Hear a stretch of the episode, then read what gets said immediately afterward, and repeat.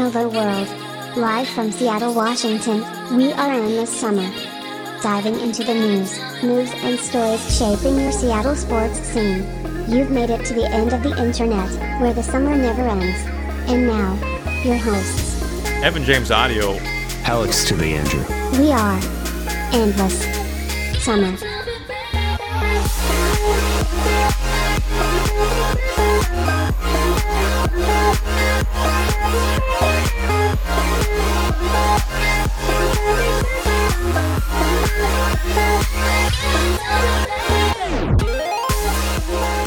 Hey, and welcome back to the Endless Summer podcast. I'm Alex. I'm joined by my co host, Evan. We're going to go ahead and jump into uh, some quick recaps of the All Star game. We're going to talk to, uh, you know, Cal and Jarred being called back up, the continued strangeness of run differential and how it apparently doesn't matter. Jake Fraley, Torrens, and we'll close it out with some second half predictions. By the way, this is a Seattle Mariners a baseball podcast that I completely blew past to give you a table of contents. So I've got this podcast thing down on lock. How are you doing, Evan? I'm doing good. Um, having fun watching the Mariners lately. It's been uh, it's been a long half, but a good half, and I've had a lot of fun watching baseball and kind of chatting about it so far this year. It's been a it's been a good time.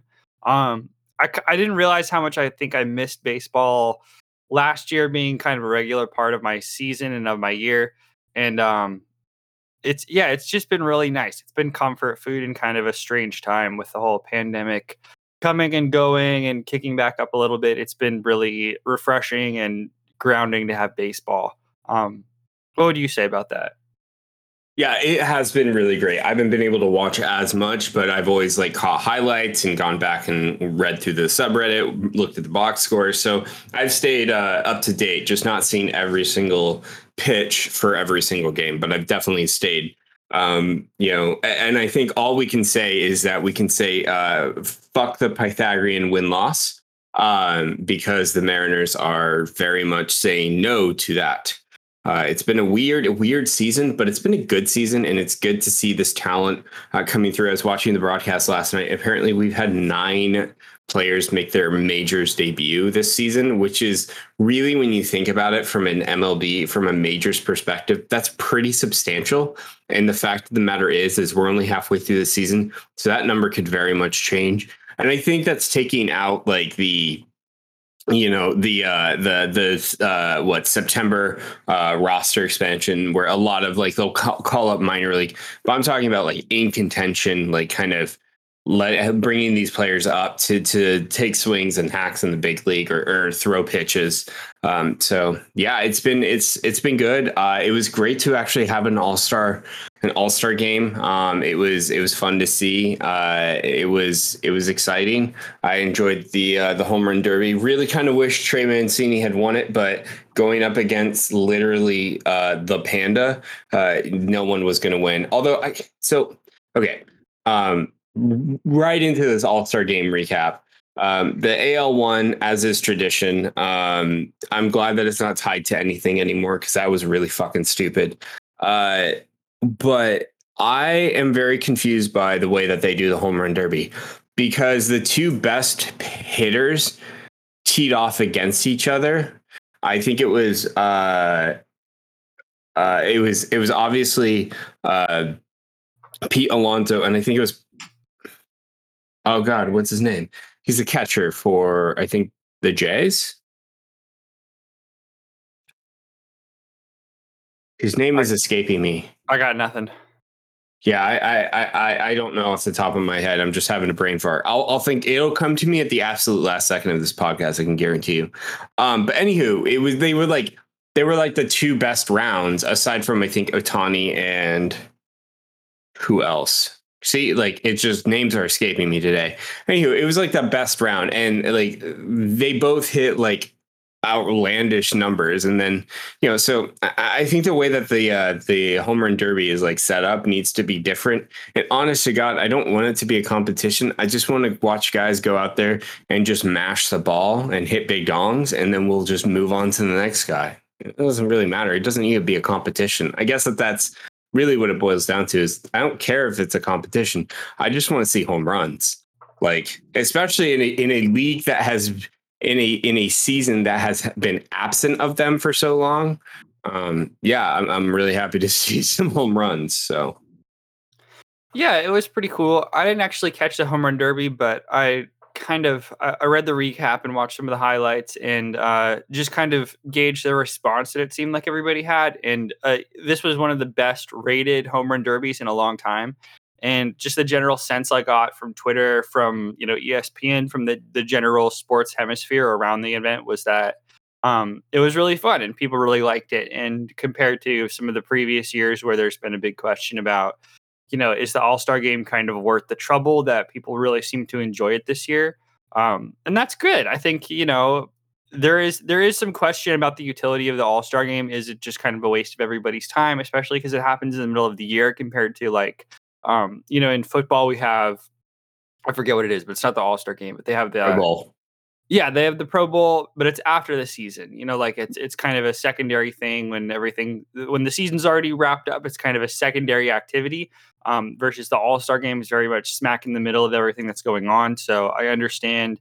Um, you know, there's disparity in how much interest people have in it as an actual event, but it seemed like this year it was good.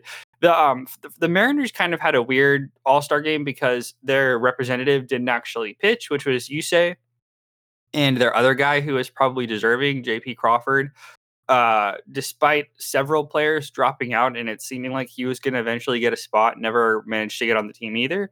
So the Mariners had kind of a dead All Star game from a team perspective, which is, you know, um, I don't know if they have a clear All Star anyway. You know, you say obviously was is their best pitcher and probably their best rep, but they have a team of not all stars for the most part. You know what I mean? Like even the guys who have played well are not putting up ridiculous performance. They're just playing pretty well.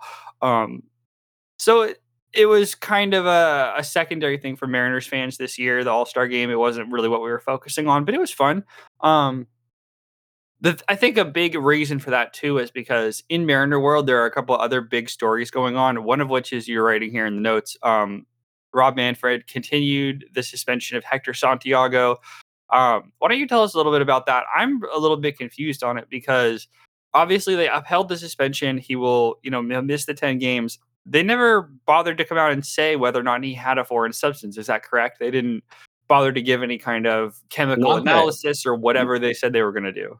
Not that I, not that I've seen, and I, I just think it's it, it, it's bullshit because by extension, that means that Hector Santiago has received a more substantial um, punishment for using, from what we understand and from what he has communicated, an MLB approved substance on his mitt, on his ball, because that was allowed.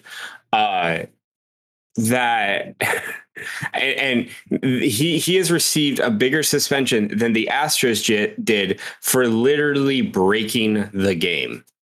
For cheating to a to a level of which by any stretch of the imagination by how the rules have been laid out they should have their world series title revoked. They should have their american league pennant revoked right? They they like they uh, inherently broke the game and for them to have received zero punishment, oh, it's frustrating. It's so frustrating. And for a pitcher to get not just a warning or anything like that to get completely ejected for something where it's incidental at best. Like I, I, understand the need to crack down on this, but I think right now it needed to be just probably a warning type of thing. Like, hey, uh, go clean your hand off or, or something like that. Like something as simple as that. Like, hell, let the let the umps carry like I, I shit you not, wet wipes, like baby wipes, and have them like wipe their fingers off. Like, you know what I mean? Like just do shit like that. Like, don't suspend a play. Ah, fuck you, Rob Manfred. yeah, I don't understand why it seems like they're bringing the hammer down on people who are complying with the rule. You know what I mean? Like there must be some pitcher somewhere it, it, who's violating no, the rule. No, it, and and and someone in like the the MLB subreddit basically summed up like, or or maybe it was on Twitter. It was like it was just a, this is probably the way of like some big league owner, big wig owner is coming through and being like, "You better not fucking suspend my my like ace. If you do, I will see you in court." Type of shit, like you know, shit like that. And it's like, one, I don't understand how a how a how a rules dispute of baseball puts a um, puts someone in court. Just like how like for some weird ass reason, a couple years ago in the NFL when um, Ezekiel Elliott held out, somehow that ended up in court. And I'm like, the fuck, like what is going on? This doesn't make sense. Anywho, um, but realistically, it just seems like well, one, I, I truly do think that Rob Manfred hates the sport. Um, that he's commissioning because he's doing everything to destroy it. Uh, and then, second of all, it, it, just seems like the MLB didn't know what they wanted to do with this, so they're doing everything they can. And the problem is, is like this is going to this is going to have the opposite effect this is definitely going to be a point of contention during the All Star during the CBA discussion, and I guarantee you, in a way, that probably the idea is that the owners are like, "Yeah, do this. It'll it'll like separate you know the players' union, and then they won't like get what they want." And and that that's probably the cynic in me, but it's like very much there's just something fishy about the way that they're going about this because yes, something needs to be done about spin rates. It's pretty egregious when your league batting average is 220. Like, I get that they changed the ball. I get that they deadened it so it went further. I get that they did all this shit.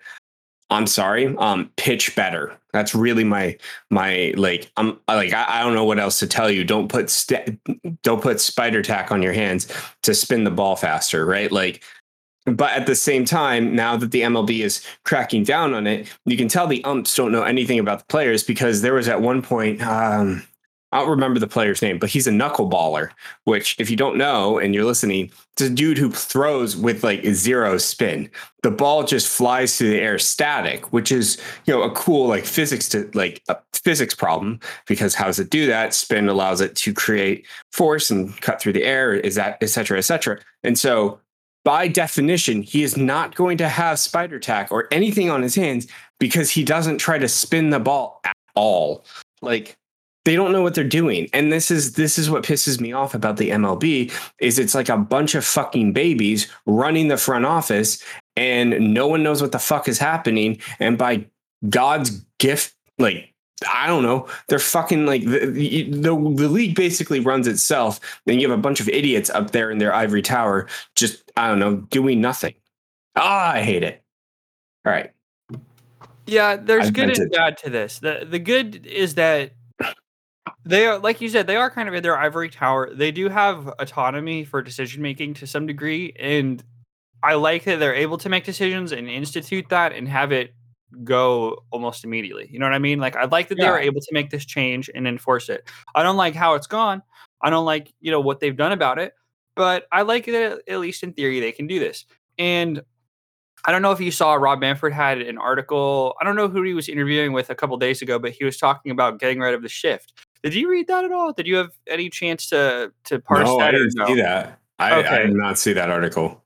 I think the short answer is that they are looking at banning the shift. They're looking at having the rules be you need to have two players on two two defenders on either side of second base, and you can't put infielders in the outfield. Like they have to stay on the on the dirt. Um, I think those are both pretty good rules. You know, without without digging into like granular analysis and thinking about how it's going to affect, you know, like long term stuff, I think that in a very general sense, that's probably a good rule. So yeah, I see I see a little bit of two sides of this. I agree that what they've done with so far with the sticky stuff has been bad, but I do kind of like the idea of them.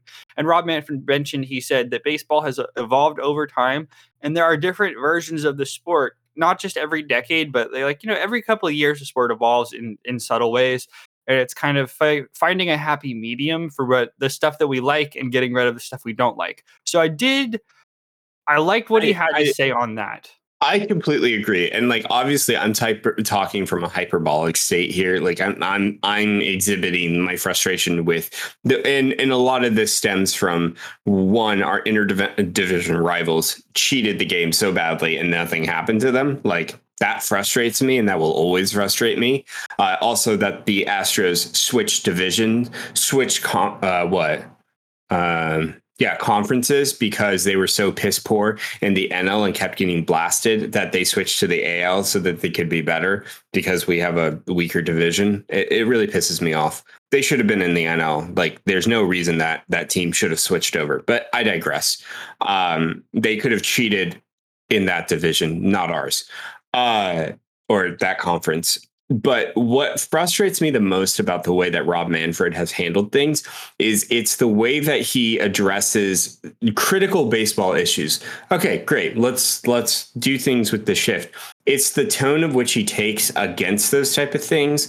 Um, like he's trying to speed up the game. He thinks that mound visits are taking too long, but that's a objectively a part of the game and a part of the game that probably shouldn't be trifled with because baseball is all about strategy. It's all about men- mind games and mental things. And to speed the game up removes a large facet of the game there's a reason that there there's a reason that pitchers and catchers and hitters and all these players are very like for the you know kind of from a like a broad sweeping statement they're superstitious to a certain degree. They all take a similar they all take their very unique way of walking up getting in the box doing their own special routines and rituals right? This is a game that is i would say I, I don't want to say like 60 40 mental, but like I, I would say a large part of this game is between the ears.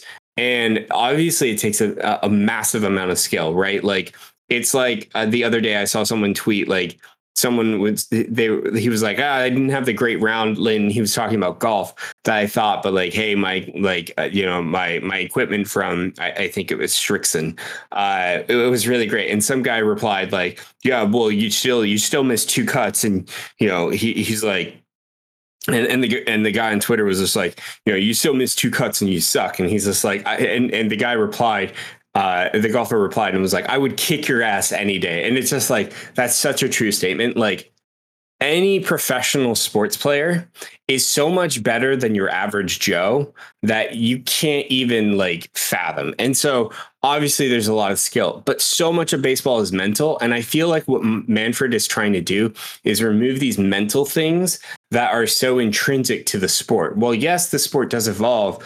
Um, obviously, I think the bigger thing, in my opinion, and from what I see, is that the you know banning the shift that's fine and probably should happen because in my opinion it is eliminating offense which ultimately is the goal of the game not every game should be a one hit one run game right um, but at the same time um, when you start extra innings, you shouldn't have an immediate runner, um, or it right. Those are those are the type of things where it it speeds up the game, but it totally breaks the like sanctity of it. I, I don't know. I, I, digress, but really, realistically, it's the way that Rob Manfred approaches making these rule changes, and from the context of which he is making them. Which, of course, he is the punching bag for the owners. So, I mean, you know, I guess you know it does all come back to fuck the owners as well. So, yeah, um, I agree with all of that, and I think that there's there's much remaining to be seen as far as what changes they actually do implement to the game and how effective they are and kind of what they actually change about it. So, um, but let's pivot from there to something exciting in Mariners world, which is that our two biggest prospects, probably for the rest of the year, are up, um, which is Cal Raleigh and Jarred Kelenic.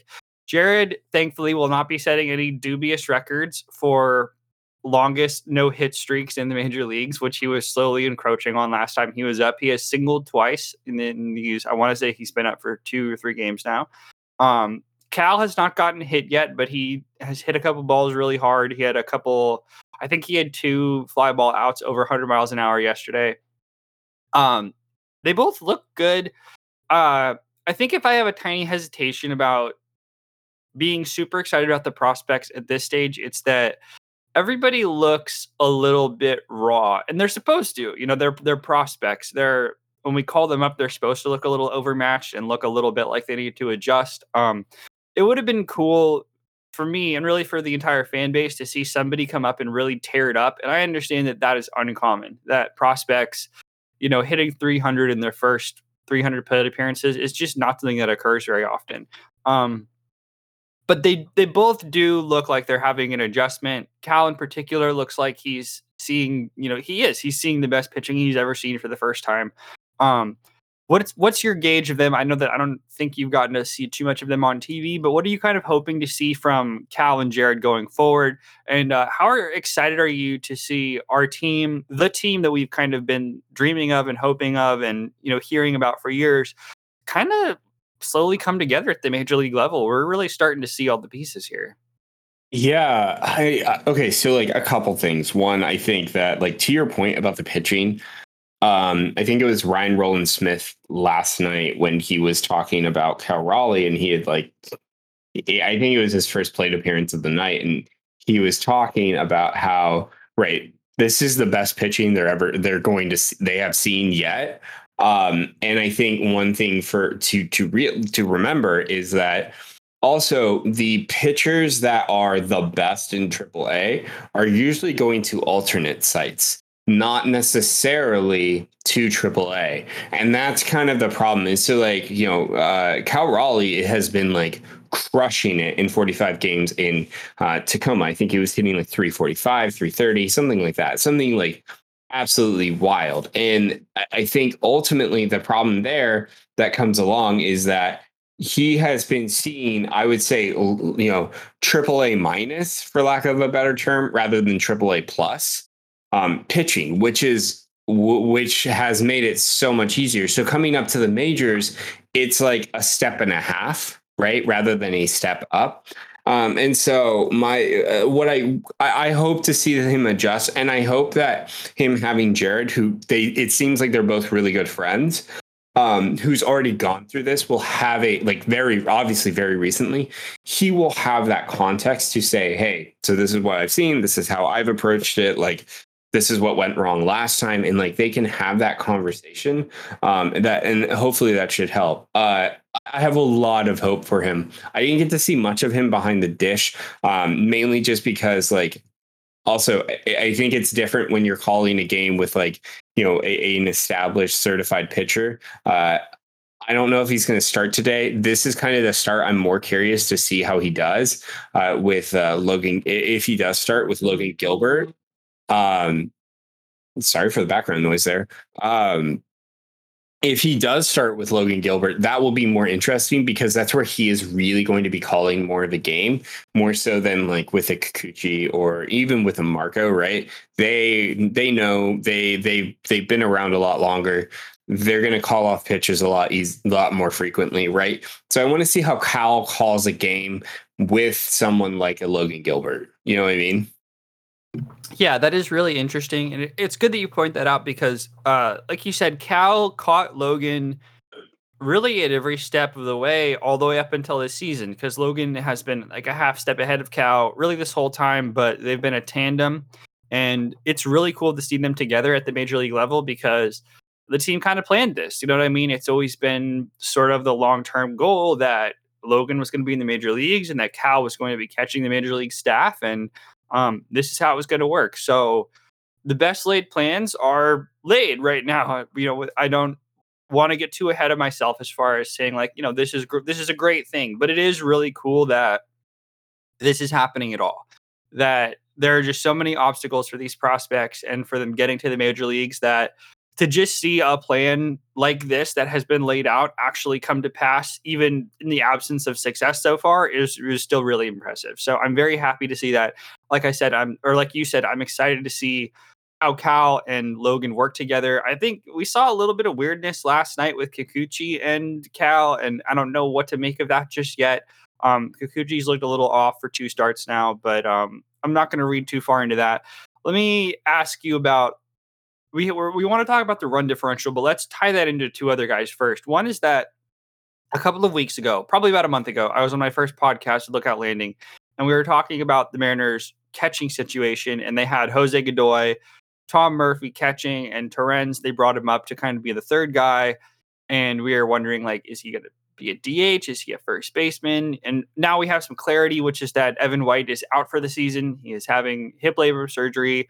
Uh, that's a six month recovery time, so get well soon, Evan.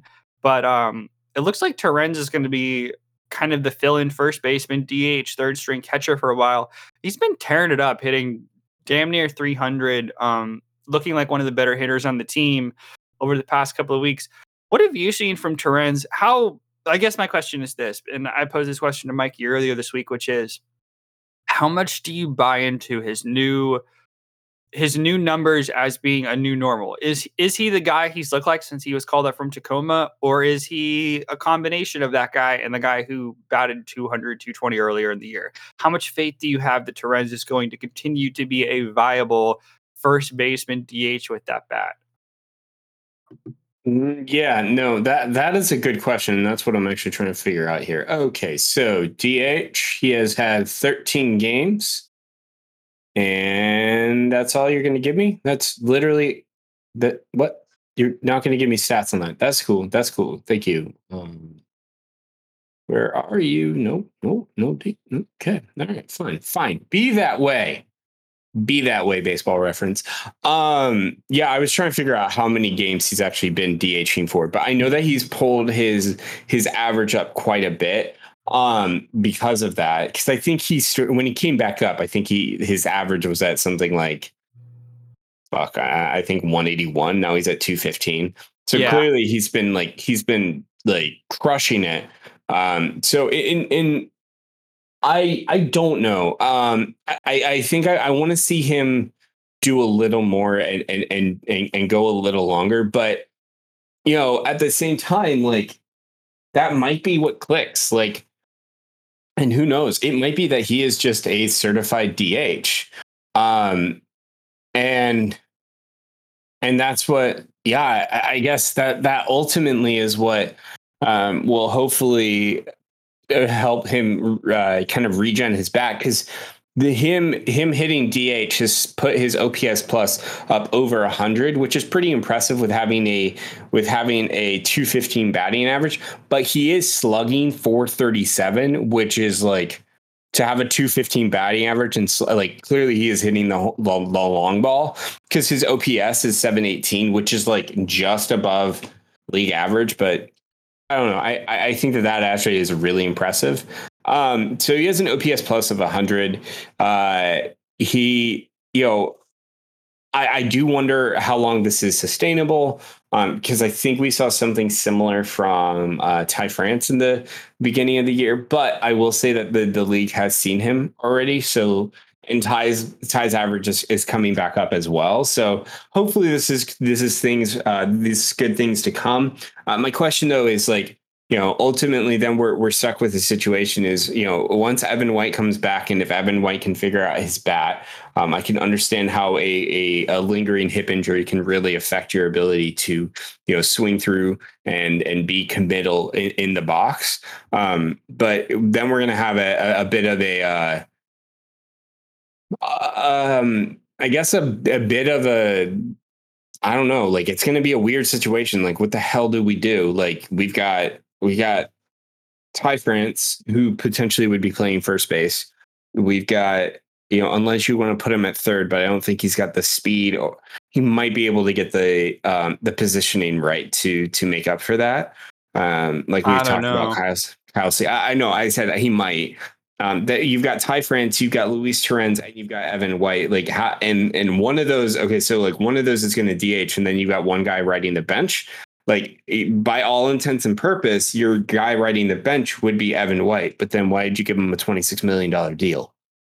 Yeah, I think that when we're looking yeah. at the construction of this team, particularly as you just laid it out, I think it only matters for this year because, like you said, it doesn't make any sense if Evan White is here it doesn't make any sense too if the other catchers are hitting. You know, like Torrens is really interesting as a third catcher slash first base slash DH in the absence of a real first baseman.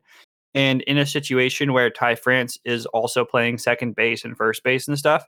Um, but that's not the optimal alignment. You know what I mean? Like the optimal right. alignment is to have a real first baseman, is to have Ty France being a backup first baseman and a primary DH, and that immediately squeezes Torrens out of a role.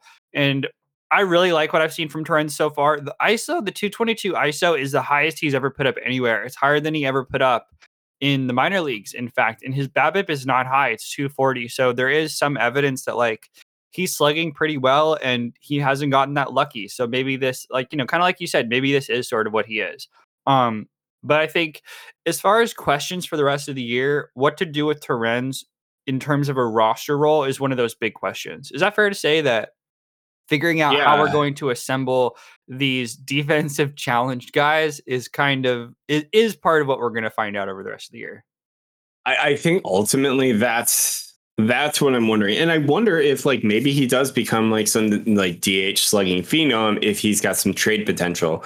Cause if we like if we like Ty France's D, uh, DH and first base's first base defense over Luis Torrens's DH and first base defense. Maybe his his raw power is what another team is needing, and we can, you know, we can leverage that. So, yeah, I do think he's an interesting trade candidate if a team wants to catch him specifically. Uh, you know, if if a team has a backup catcher role that's open and really wants to plug it with somebody who could potentially hit like a first catcher. I think he's an interesting guy. I think the team is probably more interested in keeping him and trading Tom Murphy just based on their role. They've been using Tom Murphy as an actual catcher, but he's not playing that much. Um, and he hasn't played that well this year at all. And I see his fit with the team diminishing over time. I definitely I think he will continue to be the the catcher as long as they have all three Torrens, Raleigh, and Murphy on the team. But I could see them moving him and putting Torrens back behind the dish. Um, but I'm not totally sure. And Torrens's catching defense is also not great, so that's a factor as well. Is that realistically they, realistically, even though he is a good fit there and a better fit there than in other places, you kind of don't want that. So um, they have a couple of guys, obviously, who are defensively challenged is a good way to put it, but positionless is probably more accurate. You know, like Ty Ty France is a DH. Luis Torrens sure looks like a DH slash third hitter or third catcher. Um, but if they have to play other spots on the diamond, you're kind of you're you're negating some of the value. And this is a pet peeve of mine is that the Mariners do have a habit of playing guys out of position and negating their value. Case in point would be Shed Long. Long. Oh God. Actually, you know what? Let's talk about Shed. Shed is your guy, so let's talk about him because I'm really I'm torn. On the one hand, he hasn't been hitting. You know, he had a couple of weeks where he hit pretty well. He's had a couple of weeks since where he hasn't hit pretty well. But the team just seems destined to play him out of position and do everything they can to negate whatever hitting he does manage to pull out. Um, where's your optimism level with Shed and kind of how he's been hitting and how he's looked in the outfield where he definitely doesn't belong? This is what's going to happen and and and and this is only because I've I've been a Mariners fan long enough to to know this is going to happen. Shed Long is going to be played out of position in left field. He is then going to be traded to a team, let's say the Dodgers. The Dodgers are then going to bring him up, realize, hey, dude's a pretty good defensive second baseman. They're going to put him at second base. He's going to slash 330 and slug like 800. And then the he's going to end up in former M's, the Mariners subreddit, where every single Mariner who's done something since leaving the Mariners and become an all star goes. So the the Chris Taylor archetype, if you will. Yeah, mm, I, I don't think it's going to be that drastic, but I do I I do see us getting to a point where we might trade him because for some reason Scott Servais doesn't know how to read the fucking tea leaves and understand that Dylan Moore is a utility player, not a second baseman, and you need to put the second baseman on second base and throw the utility player in left field. Agreed. And Dylan Moore is good at defense, and as a utility player, that's nice because even if he's not hitting he's good, right? He's good in left field. He's good in right field. He's good at second base. He's good at shortstop, and he's passable at third. He is an actual utility player. Shed Long is average to above average at second base and below average everywhere else on the diamond. And let me ask you this Do you think Shed is on this team next year out of spring training, do you think they give him a roster spot or do you think A, they trade him or B, they stick him in the minors and let somebody get injured for him to be on the team. I think if he gets the chance to really shine at second base, I think everything you will see will tick up for him. His batting average, his his defense, even. I do think actually he's a plus defender at second base. Looking back at things, looking back in his minors, he's he's good. He's he's very he's He's better than Dylan Moore at second base, which is just baffling to me why Scott Servais, in his infinite wisdom, again is making a bad decision. And this is this is what ultimately frustrates me about Scott Servais is that while yes, he has made some good things, in my opinion, those wins that he has seen this year is simply because he cannot play revolving door with a fucking bullpen anymore. He cannot play Russian roulette with the bullpen anymore, which is his only saving grace. Because you take that out, and we're back to last season where he's literally changing people. I swear to God, mid batter. Like yeah. And that and that is that is ultimately Scott's problem because it's very clearly evident this year he can't put a lineup together. So this is why I'm like I don't see the point in resigning him. I think he's done pretty decent given the team that he has, but I think the team is doing it in spite of him, to be frank.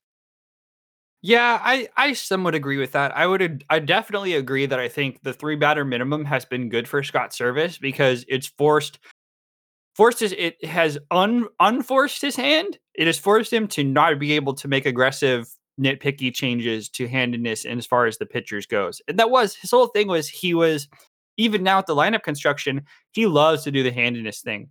You know, if there's a if there's a lefty up and he wants a righty, that's what he figures out whether or not that person is hitting, whether or not it's a good idea in any other context. And I think that he does that to the detriment of the defense all the time. It's why we see Jake Bauers and Shed Long in right and left field, which is bad, man. Like we joke about it in the Slack sometime, but like, dude, those are not.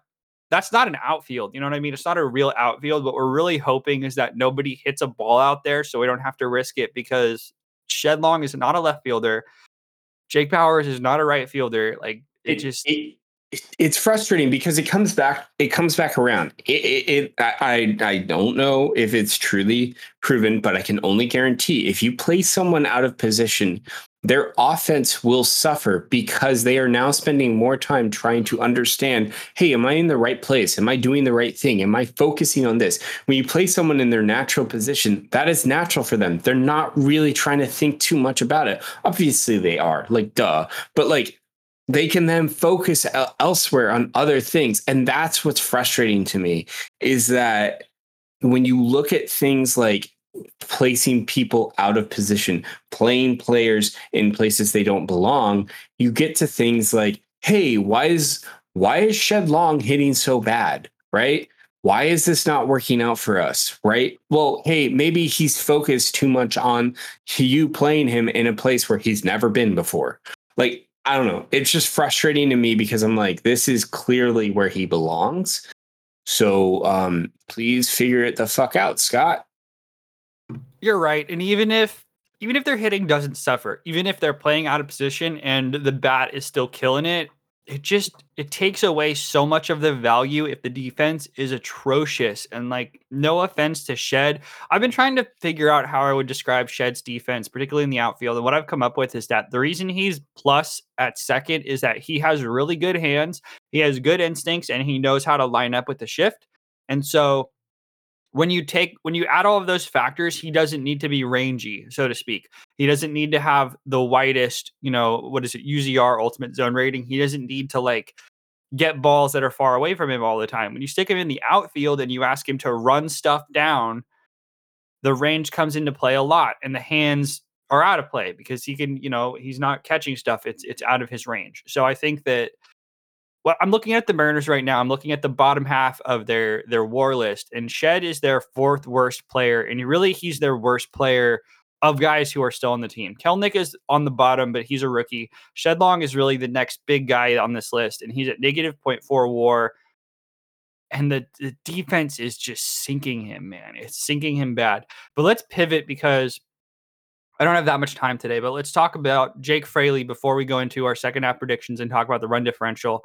So let's let's tie this all together. Jake Fraley has had the most surprising first half of anybody on the Mariners so far. I think. Uh, would you agree with that? That he's kind of the surprise of the first half. Yeah, truly, uh, he is. He's putting up a WAR of 1.6. He's had 114 at bats. He's seven home runs. His batting average is like weirdly low right? It's 237, but he's slugging 439 and he's got an on base percentage of 409, which means the dude walks a fuck ton. He walks more than Hal from Malcolm in the Middle walks. dude is just killing it.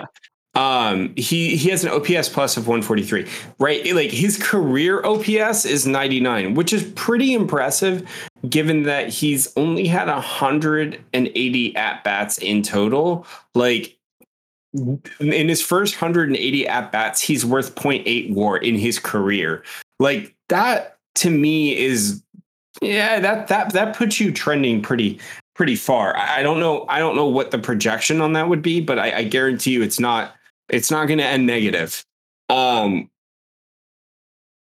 so I look at this, and to me, from from what I see, is that one, I think that looking at his, his fielding here.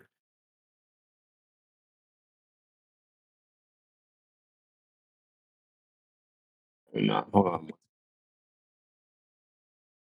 just glancing at his numbers, it's wild that he has a 25% strikeout rate and a 22% walk rate. So basically 50% of his plate appearances are a walk or a strikeout. That's pretty strange.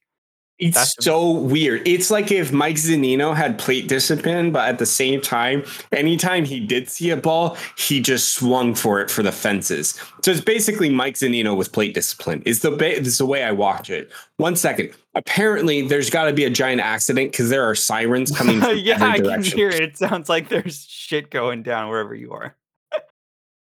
Oh, Again, oh, man. I don't know what's happening. I'm so sorry. The That's sirens are on our end. Are on our end. I apparently live right next to. I live right next to near a fire station, but I've never heard this many on a Sunday morning. Uh, Alex is in a crime-ridden area. uh, probably. No. Uh, but yeah, I mean, I think that that is a, a fascinating thing. Is when somehow you can strike out nearly as much as you walk, but you, I don't know. He's it's very interesting and and, and um, yeah it's just it's an interesting thing. So I, but i don't know why he's out of the lineup right now. Uh he's sick. So i was wondering oh, that too okay. if he had been benched or sick.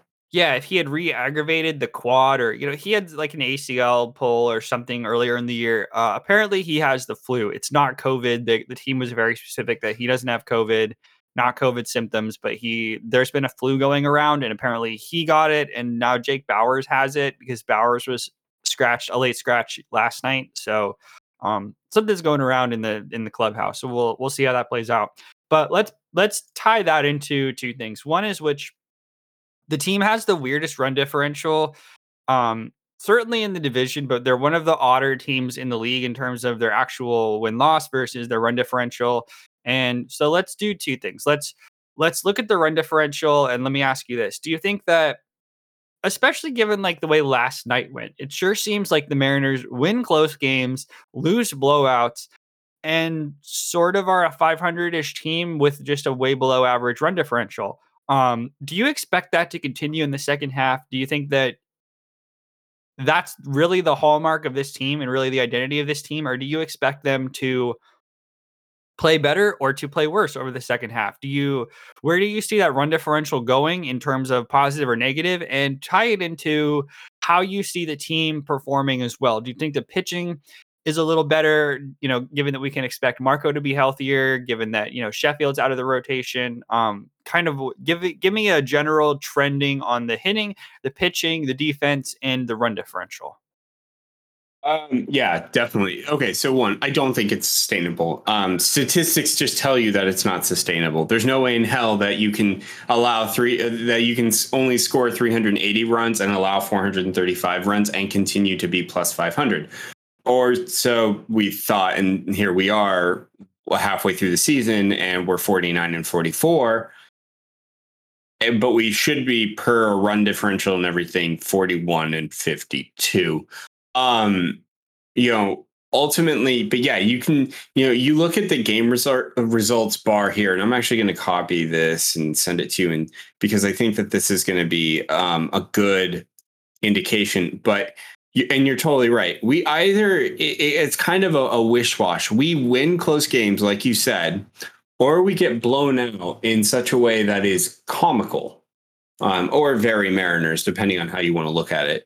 Uh, but you know, ultimately it's we win close games or we kind of semi blow someone out or we're getting blown out ourselves which is i think why to an extent why that run differential is okay um, because we win those close games. And that's ultimately what matters is if you're winning those one one run games and you win two out of three pretty much through every series you're gonna you're gonna end up over 500 and we've somehow continued to do that because we got obliterated last night but if tomorrow if today we end up just you know doing well and winning the game we took two out of three of the angels and we're doing great.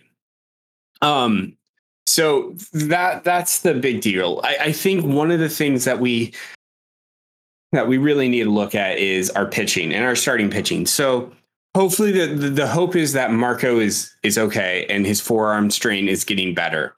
Um i'm about to have more sirens hit my background i have no idea what happened here comes Oh, another. it's all good. Um, I- give me give me a general up or down for pitching and hitting for the second half. So I think our pitching is going to be down. Our hitting's going to be up. I think ultimately our pitching, though, though being down, will not be as down as if we had kept Justus Sheffield in the lineup. Um, I think he needs to be cut from the team. To be frank, I don't think he's good enough. I don't think he ever will be. I don't think he has it. To be frank, um, so that that's really that's really what it comes down to, uh, in, in my opinion. Uh, I think that that's what we'll see from the second half. I don't think we'll make the. I don't think we'll make the postseason. I don't think we'll make a wild card spot or anything like that.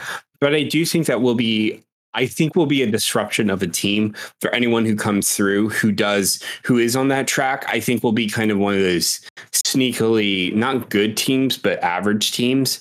Um, and I do think we'll give an exciting end of the season. Hopefully, there's not the uh, the August collapse like we uh, usually see. So hopefully, we just continue on trend. Yeah, um, I agree with you. I think what would be fun too is if the Mariners played spoiler for one of the All Star teams, or excuse me, for one of the uh, the wild card teams, is what I meant to say. Um, Yeah. you know, and kind of hung around the fringes of that second wild card with the Blue Jays and with you know whoever else, and kind of made that a little more interesting. I think that would be fun. Um, it's interesting. You said you think the bats will be up, and you think the the pitching will be, or you said you, you said bats up, pitching down. Is that correct? Exactly. Okay. Um, I think I'm gonna go the other way. I, I talked to this uh, with Mikey about this same issue on our podcast, and it's interesting because the pitching has actually, as bad as it's performed, has put up okay results, and the hitting has put up just bad results. So I think in terms of expecting up or down, it, you can't expect the hitting to be better. I think it's an open question how much. You know what I mean? Like I don't know if they have anybody on the team I really expect to just turn it on and really light it up more than they have. Um so we're talking marginal performance increases from guys like Torrens and guys like Dylan Moore and um, you know, Tom Murphy. Um, the thing that would really sweeten the pot for me and make the second half so much more interesting is if one of Cal or Jarred really got hot and turned it on and had kind of like a month to really tease us for next year. I would I would love that personally. Um. I would like to see Kyle back. Um, you know, obviously we still don't have a timeline on this injury, but it sounds like he's maybe going to do baseball stuff this month. So if Kyle Lewis is back at the end of August, early September, I think that would be a big deal as well. Um, in terms of a general trending, I'm going to say pitching is trending down. I, man, I, I like the odds that Marco pitches better, but I agree with you. I don't know what they do with Sheffield. I'm kind of of the opinion that maybe he doesn't pitch the rest of the year, that they work on stuff with him and he's in Tacoma or he's I, I just don't think sending him to the bullpen does very much because he's not really a relief pitcher. I don't think his stuff or his repertoire plays up any better there. Um, you're getting Dunn back, which would be good. I think, you know, so many of the starting pitchers outside of Yusei and Chris Flexen have really just given kind of mediocre total results that even if it trends up, I have a hard time seeing it being way better. Um, so I think that such a cop out answer. I think a little bit down on the pitching, a little bit up on the hitting, but they're both kind of where they should be to some degree. Um, what could really surprise and could really make it more interesting is some of the rookies playing better. So, but let's do this. We did first half dark horses. Um, I picked Chris Flexen, who obviously has had an up and down year, but mostly an up year and been with the Mariners' more valuable pitchers. You picked Shed Long for the first half. give me a dark horse for the second half. Uh, Marco, I think he's going to.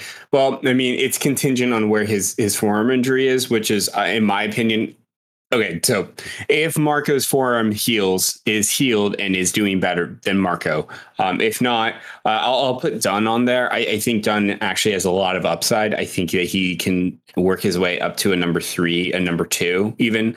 Um, I think that especially if he continues to work on uh, pitch location over pitch speed. I think that that'll be a big deal, and maybe adding and maybe refining one of his uh, secondary or tertiary pitches. Uh, the reason I go with Marco though is that if he can get it back. When he started this season, he actually looked pretty good. He looked a little shaky, but I mean, given that we were coming off a very strange year and even a very bizarre preseason, um, you know, spring training, it, it was it was understandable, um, and he was actually looking pretty dominant up until that forearm strain, which really like threw him off. And I, I, this is another situation where I, I fault the management of the Mariners in Scott Servais is that if your pitcher has a forearm strain on his pitching arm, you need to put him on the 60 day DL, not the 10 day or IL, sorry. Um, because uh, that is literally what he uses to grip and change his grips on the ball. That forearm is everything to a pitcher. It's it's spin rate, it's it's wrist action, it's everything, right? And so a small forearm strain can get exacerbated if you don't give it the time to truly heal and recuperate. And I feel like Scott rushed Marco back or Marco rushed himself back. And Scott's job is to be there as the manager. A part of that is coming in and telling the player, no, you will sit on the bench, you will warm it, and you will watch because your arm is worth more to us than a half alive arm. So um, I, I, think that that's that's really it. Um, but I I digress.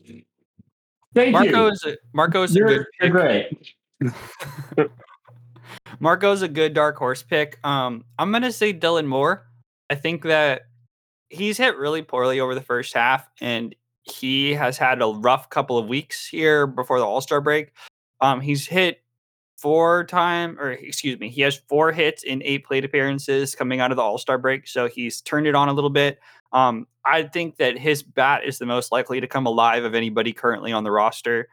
Uh, yeah, he's kind of my dark horse. I agree with what you said about Marco, not necessarily coming back too early, but the team being not conservative enough with how they use the 60 day DL or IL, excuse me. Um, you know, they put Evan White on the 10 day IL originally, they put Marco on the 10 day IL, and then these guys missed much more than that. I'd like to see them just kind of accept reality and give guys the time that they need and not kind of have it be in between where, you know, they're off the IL, but or you know, excuse me, the 10 days have expired and they might be coming back. The team hasn't said anything. There's kind of this limbo that they put a couple of guys in. Um, I'd like to see them shut it down a little more and let guys really get healthy.